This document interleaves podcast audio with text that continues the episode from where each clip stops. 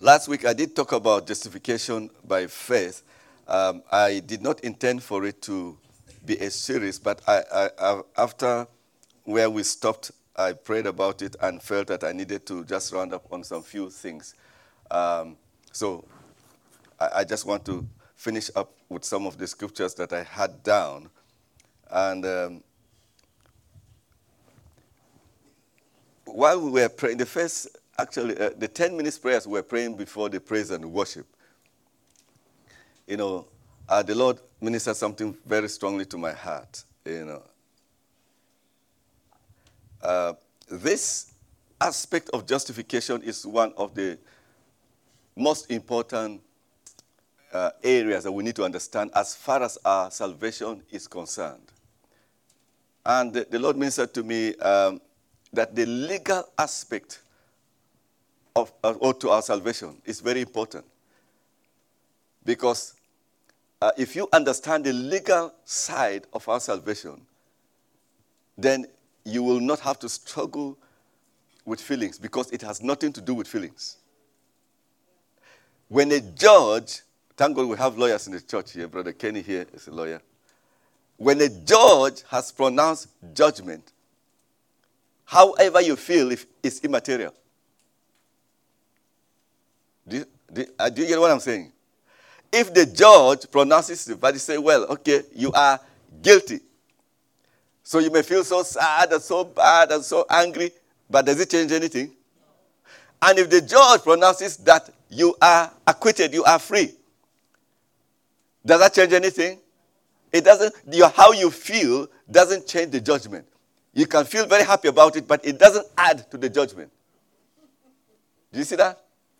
How you feel does not add or reduce from what the judgment is. You've seen people after judgment crying. Haven't you seen them in court? They burst out crying, even adults. Adults. People that were top government officials, you know, because of corruption, whatever it is, and they took them to court, found them guilty. I've seen adults crying. But did the cry change anything? No. And then those that were acquitted, you've seen them very happy. But did their happiness add to what the verdict was? It didn't. Now, if you understand the legal side of or to our salvation, and you know that God, because of the fact that you've accepted Jesus, has declared you justified, it is regardless of how you feel. It is simply so. Whether you feel like it or not, God says you are justified. You may not feel like it, but it is so. Praise God. Now, we want to go through a few things again. I will get to that in a minute. There's another side which I will bring out, maybe not today, but I'll see how the Lord leads us. And I, I simply want to repeat some of the definitions that we saw last Sunday uh, from the Hebrew word. The Hebrew word for justify, you know, it means sadak and it means to make righteous. You know, it's very important to understand those verbs. To make. It is not about becoming. You don't just become righteous. You know, you can try everything to become righteous. It doesn't work. Only God can make you righteous, so declare you justified. And uh, it, you know, in the Greek, it's uh, dikaio, and it means to render or show or regard as just, innocent, free, or righteous. And then, of course, the dictionary meaning is to show or prove to be right, and it also means that declare or make righteous in the sight of God. We did read some scriptures um, last Sunday, but I want us to pick up from Romans chapter 4, and then in verse 3 uh, I've left out some verses. Uh, we've seen some last week, Sunday. Romans chapter 4. For the scriptures tell us, in the New Living Translation I'm reading, for the scriptures tell us Abraham believed God and God counted him as righteous because of his faith. When people work, their wages are not a gift. We did see this last Sunday.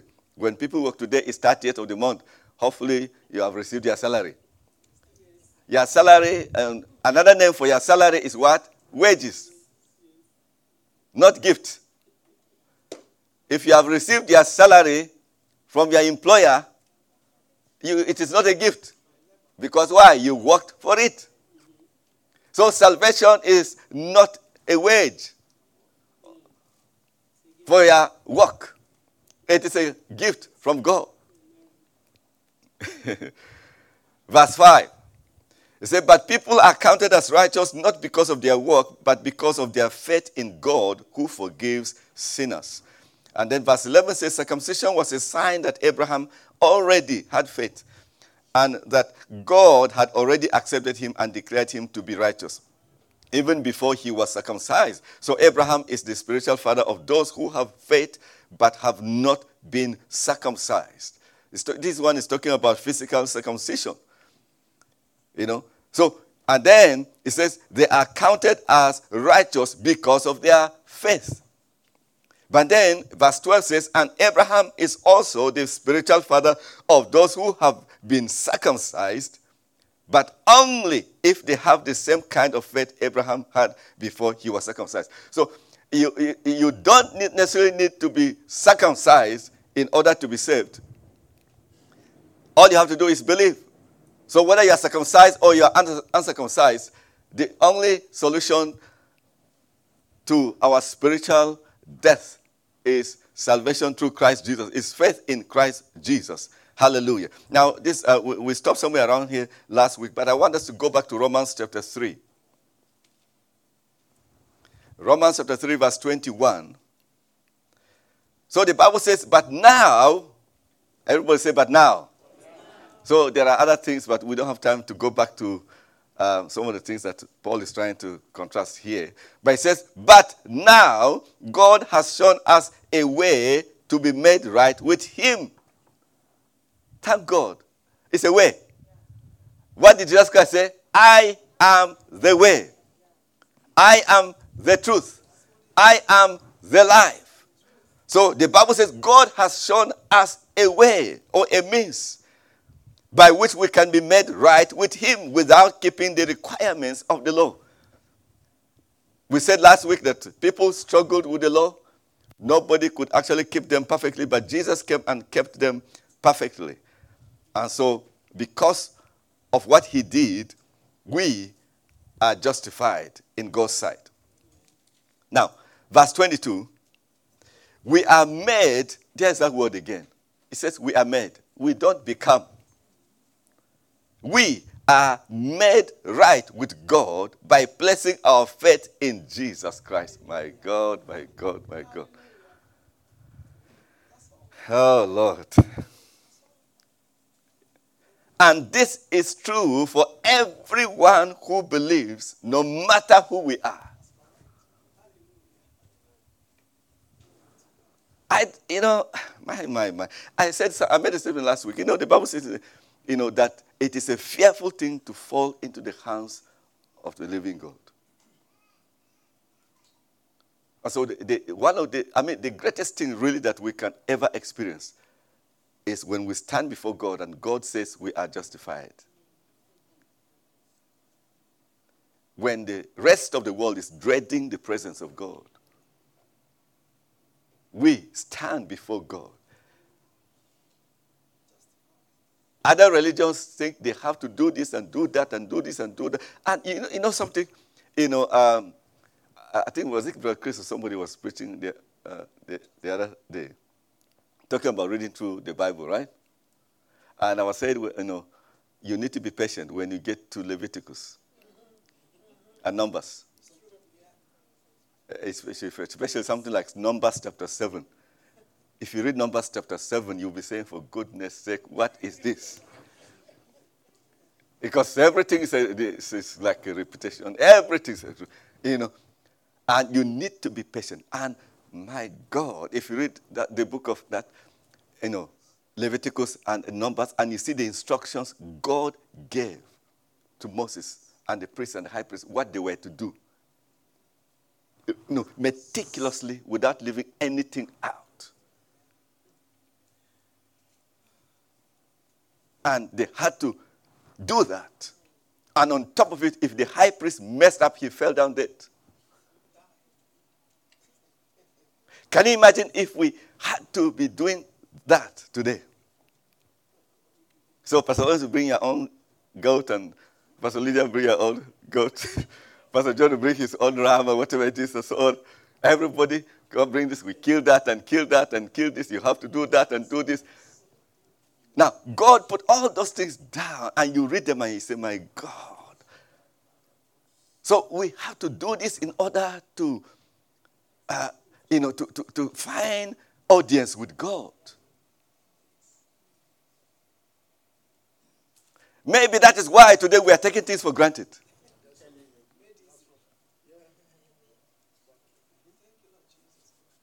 I'm telling you. We take things for granted because of grace. No, we, we need to appreciate God. We need to appreciate Jesus. I, I mean, look, I want to challenge you. Go and, okay, even if you won't read through the whole Bible, I want to challenge you go and read the book of Leviticus and Numbers. Go and read those, just those two books. And then come back and come and tell us. oh my goodness. Come on, thank God for Jesus. Aren't you glad that you don't have to go through all those things? You know, I was one day, I mean, you know, you have to go and look for a, a, goat, go and look for a ram, go and look for, the, and the, you know, the ram had to be within a certain, eh, within a year or something. You know, but today, simple, believing in Jesus, that what Jesus Christ did, he did on our behalf. Amen. I believe that. My God, my God, my God, I feel like jumping. Hallelujah. I am glad that I don't have to be killing cows and goats and everything. I am glad. my God, my God, my God. He says, This is true for everyone who believes, no matter who we are. You know, unfortunately, there are millions of people that have gone to hell unnecessarily. And more millions are going to go to hell unnecessarily. Not because God did not make provision for their salvation, but because they refused to accept. Maybe it is too simple. The message of salvation is too simple, too easy to believe. If you go, to, it come in this Western world, the world, Western world, you know they believe so much in charity. Thank God for charity. But it's like some of them, they won't go to church, but they will do charity work. I was asking myself the question the other time why is it that people will not go to church during their lifetime to serve God? Then when they die, they want their funeral to be done by a church. We don't need a dead body. God doesn't need a dead body. We, we are to offer ourselves to God a living sacrifice, holy and acceptable to Him. The Bible says only the living can praise Him. When you say lie in that box, you bringing you to church is not going to do any good. People don't want to hear that, but that is the truth. The state in which you were before you drew your last breath, that is how you appear before God. Whatever the church is doing behind here is immaterial. We can give testimonies here about how wonderful you were, how much you helped charities, you built these schools, you built these communities, you did that and did that. We can talk about it here. We can even talk about how you gave us money to buy church building. But did you buy your own spiritual building? With faith. Because the currency is faith.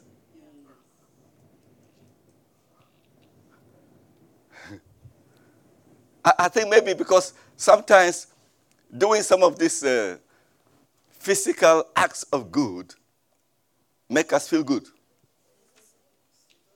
You know, some uh, people pride themselves in that, actually. Hey, you see that person? I'm the one that helped him. You see that woman? I'm the one that helped her. You see that person? I'm the one that did that for. her. So we take pride in that. But God has made provision. Verse 23 says, For everyone has sinned.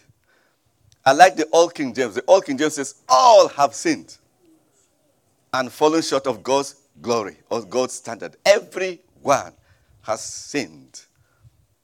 Yet, God, in His grace, freely makes us right in His sight. He did this through Christ Jesus when He freed us from the penalty for our sins. Jesus Christ was sinless. And yet He died like a sinner. So His death was vicarious. His death was on our behalf. The sufferings were on our behalf. The Bible says he was wounded for our transgressions. He was bruised for our iniquities. The punishment that should bring us peace was laid upon him. And by his stripes we are healed. When Jesus Christ fulfilled the law, he fulfilled the law on our behalf. Hallelujah. When Jesus defeated sin, he defeated Satan. He, he, Jesus Christ didn't need to defeat Satan for himself. He didn't need to. Jesus has never had never been under Satan. But Jesus defeated Satan. The Bible says he spoiled all principality and power. He did it on our behalf. That's why we have authority over them in the name of Jesus to bind them, restrain their activities in our lives, in our families, in our finances, in our marriage. Because he likes to put his dirty fingers into everything we, we are doing. You want to do this, he wants to bring his dirty fingers to put inside. Remember, last year God gave me so much emphasis on this scripture that the blessings of the Lord make it rich, he added no sorrow. I said, whenever God blesses you and you are glad and rejoicing about it, whenever things begin to head south and sour, then you know the devil is beginning to bring his dirty hands into it. He's beginning to want to add sorrow to that which is supposed to be a blessing from the Lord. The Lord does not add sorrow. I was giving illustration say you get married, you're so happy, you go on honeymoon, you come back, you love your husband like anything, you love your wife like anything. Then just a few months, a few months down the line, maybe a year or two, it's like, is it the same woman? The devil is beginning to visit.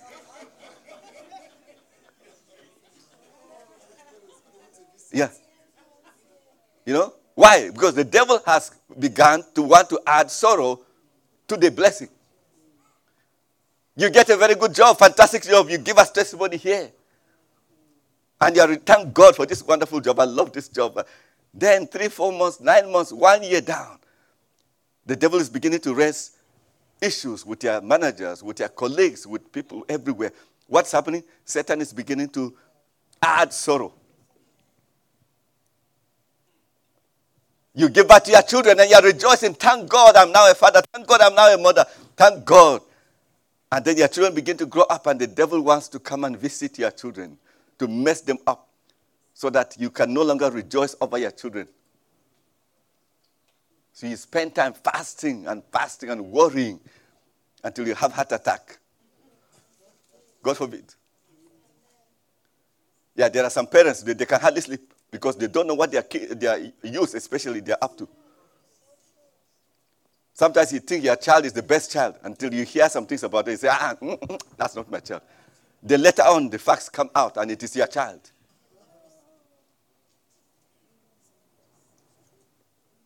The blessings of the Lord make it rich. It adds no sorrow. It is Satan that tries to add sorrow to it. Anything that was once good to you, but now it's beginning to turn sour.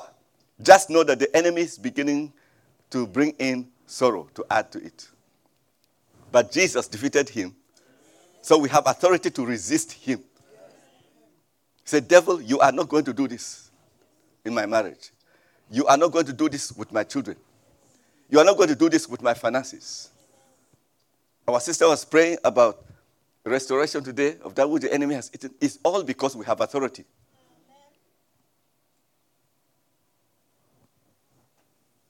The thief comes to steal, to kill, and to destroy. But God is a restorer. Hallelujah. Oh my God, verse 25. What are we talking about here, brethren? Ah, ah. Are you seeing what I'm seeing? I, I sometimes I wonder what, where, where, I mean, people in the world, are they? Oh, my, my, my. Anyway, it says, verse 25 For God presented Jesus as the sacrifice for sin. So you and I don't need any further sacrifice for sins, as far as sin is concerned. People are made right with God when they believe that Jesus sacrificed his life, shedding his blood. Simple. You believe that? You accept that. Verse 26 says, He makes sinners right in His sight when they believe in Jesus. He makes sinners right. Not, He doesn't make righteous people right. All right? he makes sinners right who believe in Jesus. Brother Chris talking about evangelism. I tell you, I must confess, I've been guilty of this myself. Have you ever seen some people you say, uh, there's no need to talk to this one?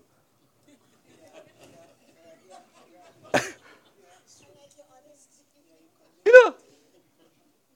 Oh my God, have mercy. God forgive us. God have mercy. I, I am guilty of that. Brother Kenny, you see this person is, uh, well, you know, no, this one. Um, no need to even give them a track.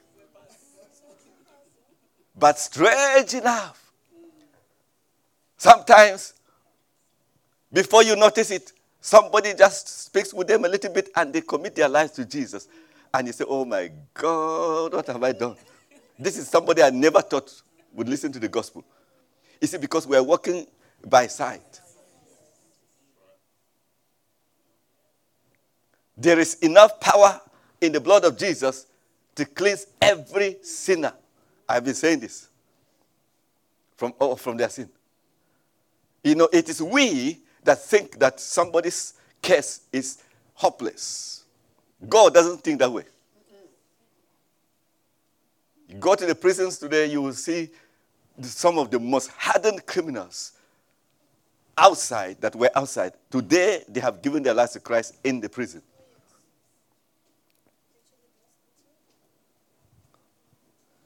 you know, that's why you see that's what, one of the things that makes God God. Hallelujah. Now, but you have to accept what Jesus has done. Last Sunday, I was giving an illustration here, but I want to modify it a little bit. So let's say there's a, a thousand people owing 50,000 pounds each that they couldn't pay. So their creditors took them all to court, found them all guilty, and the whole 1,000 of them are put in jail. Say, you either look for the money to pay or else you stay in jail indefinitely. And so one rich man comes. So there's a thousand people sitting in jail, no money to pay, no money to even take care of their families outside, not to talk of paying 50,000 pounds, or maybe even, you know, bigger amounts. Then one rich multimillionaire comes and said, I want the bill for all these 1,000 people. How much? Calculate 50,000 times 1,000. How much is that? How many? 5 million or 50 million, whatever it is. I want. So, and the rich man pays the money. Say, all these 1,000 people, oh, I'm paying all their debts. And he pays. All right? Said, Go and tell them all those 50, 100, uh, I mean, 1,000, tell them that their, their debts have been paid. They are free. So the information gets to the prison guard or prison warden, whatever it is, and he goes jail by jail. All right? You know, it's just like evangelism, isn't it? You miss one person, one jail, somebody single in their own cell, one person. Say, you know what? Somebody has paid your debt. You are free. He opens the door.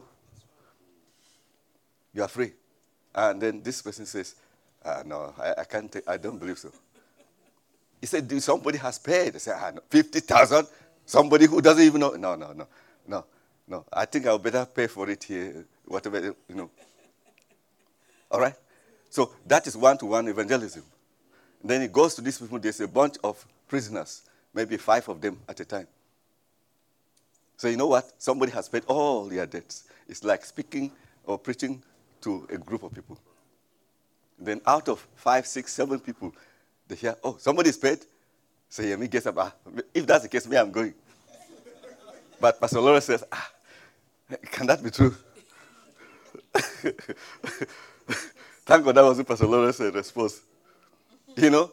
So Yemi gets up and she walks out. And the Pastor Leah said, ah, Can you imagine? Look at Yemi go. See, it's been paid. But the thing is that what? You have to accept it. If you don't accept it, you remain there, suffering unnecessarily. And you know something? The strange thing is this hmm. the news is given here, the news is given here. One person accepts it and goes away. Other people, it takes three, four years for them to remember, oh, yes, somebody actually said that it was, it was paid, though. I think maybe it's true. You know, I, I think, you know, I think I, I, I, tend to believe it because since Yemi went, she hasn't come back. yes. So Sister Yemi went, she hasn't come back, so it must be true. You know? So there are people that found Christ before you. They have been enjoying this Christian life. So you, you know, thank God those of us here, we we follow suit, right? So other people need to find out that there are people that have found freedom and gone and they are enjoying freedom. For some people, it took years. How many times were, uh, did people preach to you before you gave your life to Christ? Some of you men, thank God for your wonderful wives. They had to work on you quite a bit. ah, no, no, no, no, okay. yeah. Amen. So, so that is as salvation is like that, you know, and the truth is that, you see, um, let me go back a bit. I did a, a, very long series to teach about how sin came into the world. And, you know, I talked about uh, this, uh, what we call a seminal headship. You know, it means where uh, one person's action is, is, is conclusively you know, encompassing other people. Let's, if you notice uh, in 1 Samuel chapter 17, you know, when, when David was facing Goliath, Goliath challenged David. He said, to, you know, well, to Israel, he challenged them, first of all, before David came. He said, fetch me, get me a champion. We're going to fight. So if I defeat that one person, representative of yours, if I defeat him, then all of you become our servants. But if that person you have chosen to represent you, if he defeats me, we all become your servants. Do you see that? Seminal headship. So everything. So Adam represented all of mankind. All of mankind was concluded in Adam. That is why when Adam sinned, the whole of humanity sinned. We didn't have to have sinned individually. Do you see that? Every human being was concluded as having sinned when Adam sinned because Adam represented all of mankind. So, when Jesus came, and that is why we don't have to pay for our sins individually either. Because when Jesus came, he became he yes, a type of David. When David won that battle, what happened? The rest of Israel enjoyed the victory. But it was one person that fought the battle. And Goliath was defeated. So the Philistines all were supposed to be under Israel. Jesus came, defeated Satan, and so we have the victory. Hallelujah. Because we were in Christ. Oh my God. When Christ was dealing with the devil, he was dealing with the devil on our behalf. You see, we, there's something about identification. When Jesus Christ was fighting and dealing with the devil, we were in him. When he died, we identify with his death because his death was on our behalf. When he rose again, we identify with his resurrection. And even with his ascension, Ephesians chapter 2, verse 6 says that we are seated in heavenly places in Christ Jesus. And I keep on saying that, you see, it is not when you die before they will know you in heaven. If you are a child of God, you have given your life to Jesus, heaven knows you now. That's one of the reasons why Jesus Christ said, Whatever you bind here on earth will be bound in heaven. Because why? You are known in heaven. If you are not known in heaven, you can bind here on earth. Nobody's going to respond from heaven. Because they don't know you there. You are on your own. Thank God we have heaven's backing. Praise the name of Jesus. We don't have to pay for our sins. Jesus has paid the price. So you look at it legally, it's not that's why sometimes people get give their lives to Jesus and they struggle with feelings. You know, I, I, well, I gave my life to Christ, but I don't feel like I'm saved. But you see, when you look at it from the legal side, that's what the Lord was mentioning to me. The legal aspect, the legal facts and truth about your situation has nothing to do with feelings. If the judge has pronounced the judgment, how you feel is immaterial. It is so. Whether you feel sad or you feel happy, it is so. The judgment has been passed. But thank God, this judgment is in your favor. It says, You are declared righteous. You are free. So you believe means to accept as true. You accept it. Oh, it's true. I believe it. I believe it. And you, and you act on it. That's why you get up from that prison and walk out. Because the prison door, I think some years ago, I don't know whether it's Kenneth Hagin Jr. so the son, or one of somebody wrote a small booklet like this. Said the prison door is already open. What are you still doing inside? yeah. The prison door is already open. What are you still doing inside? Can I tell you something? Millions of people today are sitting in spiritual prison, but the door is open. Jesus Christ says he's the door. Amen. By him, if any man enters, he will find what? Salvation. Jesus is the, the door, is that those sinners going out on the streets. The door of salvation is open. You know, oh my God, my God, my God. On the last day, when all of humanity stands before God, people will be looking back and saying, So the message of salvation was that easy, and I despised it. People are going to hell unnecessarily. People are suffering under the bondage of sin and the devil unnecessarily. But Jesus has paid the price. And that is why it is called gospel, it is called good news. What is the good news? You were one time guilty, but now your debt has been paid, you are now free. The door is open. That is good news. Hallelujah. Thank God for Jesus. Now, let's read on. Uh, because of time, um, oh, okay. Let's uh, actually let's read verse 27, Romans 3:27. Can we boast then that we have done anything to be accepted by God? No. Because our acquittal is not based on obeying the law, it is based on faith. So we are made, there's that word again, made. We are made right with God through faith and not by obeying the law.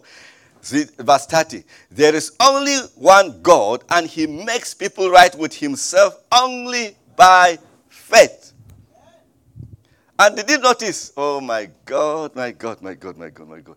You know, I, have said this before over the years. Unfortunately, more people are going to go to hell under the platform of religion than anything else.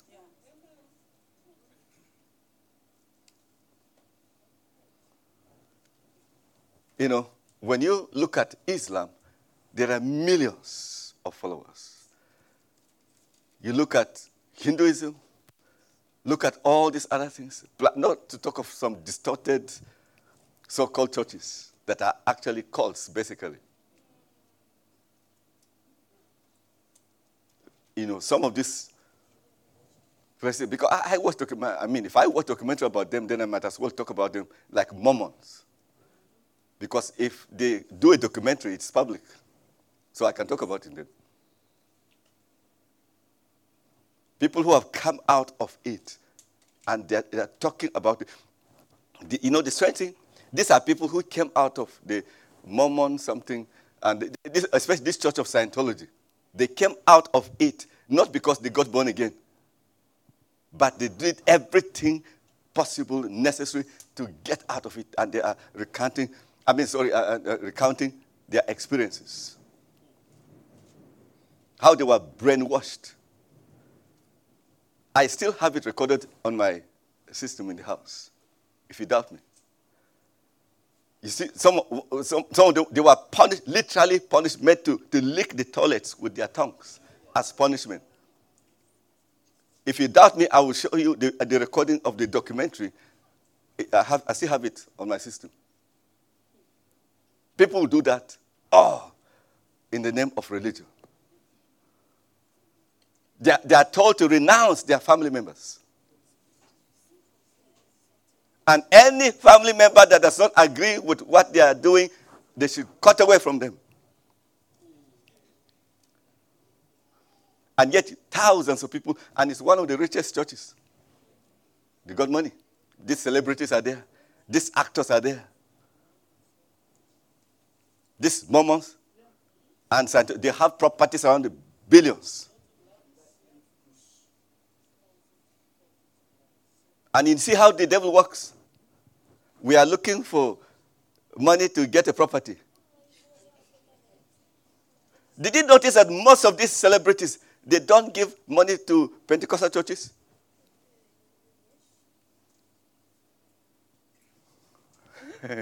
That's why we believe God. We have to believe God for our own property. I, I, I, I am for us to believe God for our own property. You know, but sometimes people like that, even when they come to a Bible living church, you tell them to do something small, they take offense. But they go to some of these churches, some of the things they are told to do, and they do. You look at educated people, rich people, and you see them doing things that really wonder. Somebody, even common sense, what is this?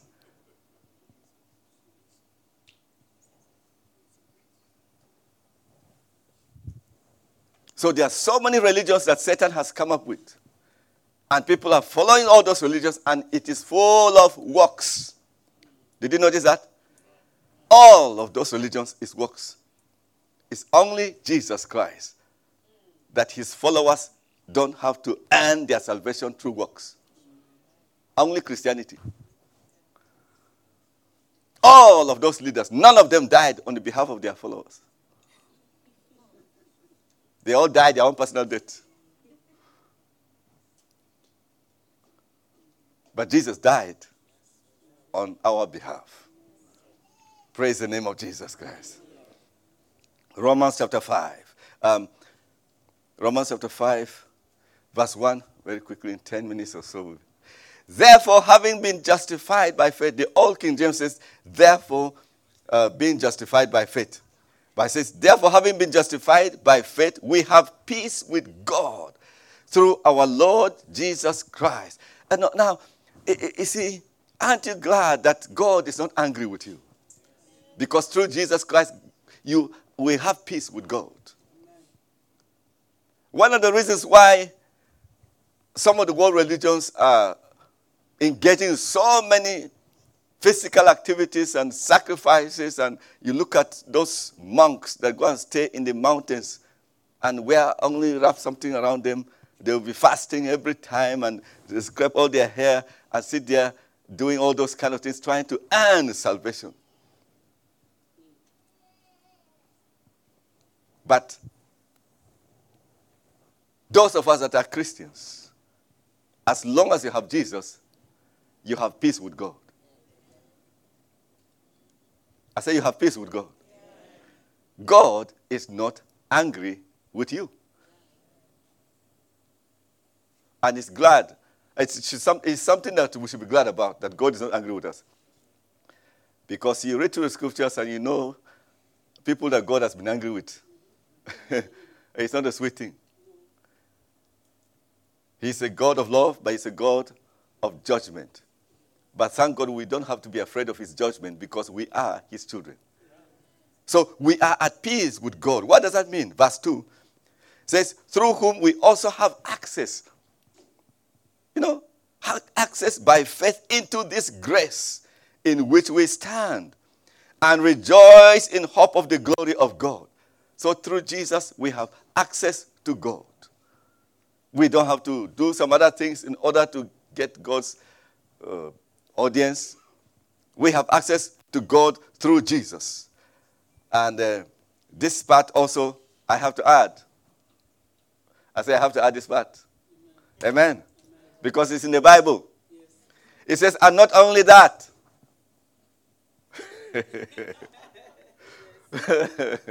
okay. Not only that, but we also glory in tribulations, knowing that tribulation produces perseverance. Why is that? Because in this world we need perseverance. We have to persevere. We have to be patient. Because while we enjoy God's peace and joy here on earth, we know that we are God's children here on earth. We can enjoy uh, some of God's blessings here on earth. But this is not the ultimate. This is not all there is to salvation. Amen? For now, if you are sick, you can be prayed for and God can heal you. Amen? You need financial, uh, you may be in financial problems, and through prayers, God can help you and bless you. By then you find out that after some time, even though God healed before, another sickness can come.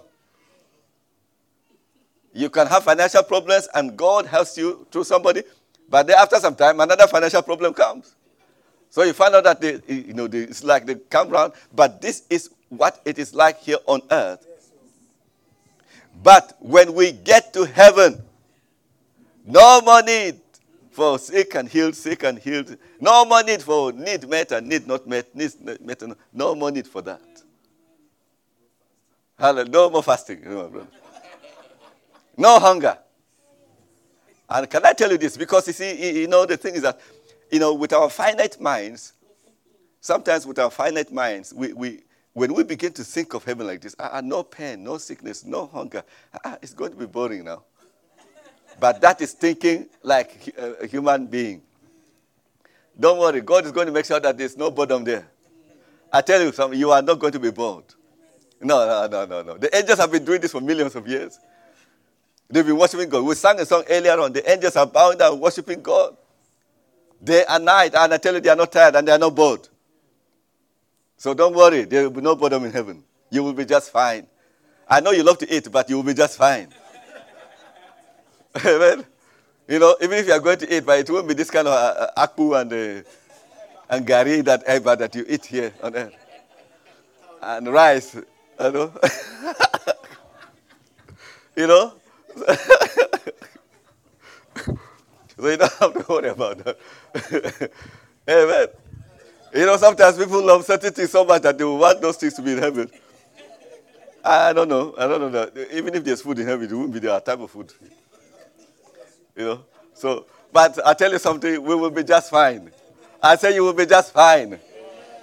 It's full of joy. but here on earth, because of the way the world is, that's why the Bible says that we have peace with God. Because, you know, what the, the, Paul is trying to tell us here is that, you know, the most important thing is that we have peace with God in spite of these things we pass through here on earth. That you know that there is always hope. Amen. It's there in verses 1 and 2. Whatever we face, you, we face, you know that there is always hope. Because one day, I think, uh, I don't know what it's Brother Chris was saying here the other day, you know, the worst thing that can happen is physical death, and that's it, and you go to heaven. I, I have been saying this myself for some years. There's nothing the devil can do beyond physical death. But even the physical death, unless God permits it, he cannot do. If the devil had the, the, the full permission to kill anybody at will, we will all be dead by now. I can imagine he would have killed Pastor Lydia since because he doesn't like her prayers. The prayers disturb him. And worship, It doesn't. Oh, when we're worshiping God, devil hates it because he knows that that is what he would have wanted for himself, and it's all going to God. He misses that, and we're going to make him miss that more. Hallelujah. You can read the rest on your own, but because of time, uh, let's read. Scroll down. Um, look at verse 9. Go down to verse 9. Uh, where's verse 9? Yeah, verse 9 here, very quickly. It says, Much more than having now been justified by his blood, we shall be saved from wrath through him. So, any um, judgment that is coming, including the great tribulation, you know, read through the scriptures, you find out that according to the scriptures, you know, some people believe that Christians will go through the, the great tribulation. Then after that, the rapture. But you read through the scriptures, uh, the rapture is supposed to take place before the Antichrist is revealed. And that is why you know, all this when Corona came up and people were saying uh, uh, this vaccine that is 666. No, vac- this vaccine is not 666 yet. It is not. You know, it is not. You know, this is not, the 66 is not yet here. When it is here, everybody will know. The Antichrist will be in charge. So as it is now, there's no Antichrist who is no, uh, this Antichrist is not, is, is not Satan himself, it's a man empowered by the devil. He is the one that will impose the 66 thing. So there may be some conspiracies here and there, but the thing, all these things is, is just an indication that the technology is there. Can you imagine 2,000 years ago when John on the Isle of Patmos gave this prophecy about the 666? I mean, there was no explanation for computers and all this, uh, uh, what do you call these things? No, he couldn't. You read some scriptures and you know that actually what the person saw were planes. But they didn't have explanation for those things in those days. Talking about Israel returning on the bird's wings. You know? So there are some of these things that were seen there, but I want us to be sure. See, uh, when the rapture takes place, even by the time the Antichrist is revealed, the world will know. We will know. There will be a man, a particular person empowered by other people who will be in charge, ruling the world and giving these orders. So, but but the Bible says, and the Bible teaches, if you read the book of Thessalonians, this we're not talking about that now, but it's clear that you know that God is going to take his people out before the wrath is revealed, before the great tribulation. Of course, all these things we're suffering, there's nothing to compare with the tribulation. When you read the tribulation, the Bible says that there's nothing that has ever been like it or will ever be like it. You know, these things, we're talking about this coronavirus. I don't know how many people as at this time have died, but during the flu, was it 1918 flu? 1918 to 20, 1920. There, this flu that came up, you know, uh, that killed over, what, 50 million people died. 50 million between 1918 and 1920. So this coronavirus has killed maybe over a million people or whatever it is, nothing to compare to that. So, you know, we have the world has seen something worse than coronavirus. But Jesus Christ said that the great tribulation is going to be like nothing that has ever taken place, nor will ever take place after. Nothing like it. So it's not this one like, like this. We're able to go around like this and no. This is not great tribulation. You know. So, but we have peace through Jesus Christ. So the Bible says God will deliver us from the wrath to come. The judgment that is coming upon the sinners of the world. We are not going to be included in that. How, and then where is our salvation if we are going to go through that? Where is our salvation? What did Jesus die for then? You know? If we're going to suffer all that before we are now rescued, you know, you know, just narrowly we escape. Where is the salvation? Where is the suffering that Jesus Christ went through for? So this going, no, that's going to come upon unbelievers, those who do not know God. Will there be some people who will go to, come to God during the tribulation? Yes. But those that already believe, God is going to catch them out. The Bible says the trumpet will sound and those that are alive, the dead in Christ, will rise first. And those of us alive will be caught up to meet Jesus in the air. Hallelujah. So, whatever we face, we face, whatever challenges we're going through, Paul is telling us that there is hope. And God is going to deliver us. He's delivering us from certain problems now, but the main wrath of God, you know, the, all these challenges we're facing now, that is not the wrath of God. Those are challenges from the devil. But the wrath of God is God's judgment upon the world. That's what the wrath of God is. He will deliver us from the wrath. There's wrath coming. There is God's judgment coming upon the world. And those that believe in Jesus are not going to face that. Because why? We have already been justified. Praise the name of Jesus Christ.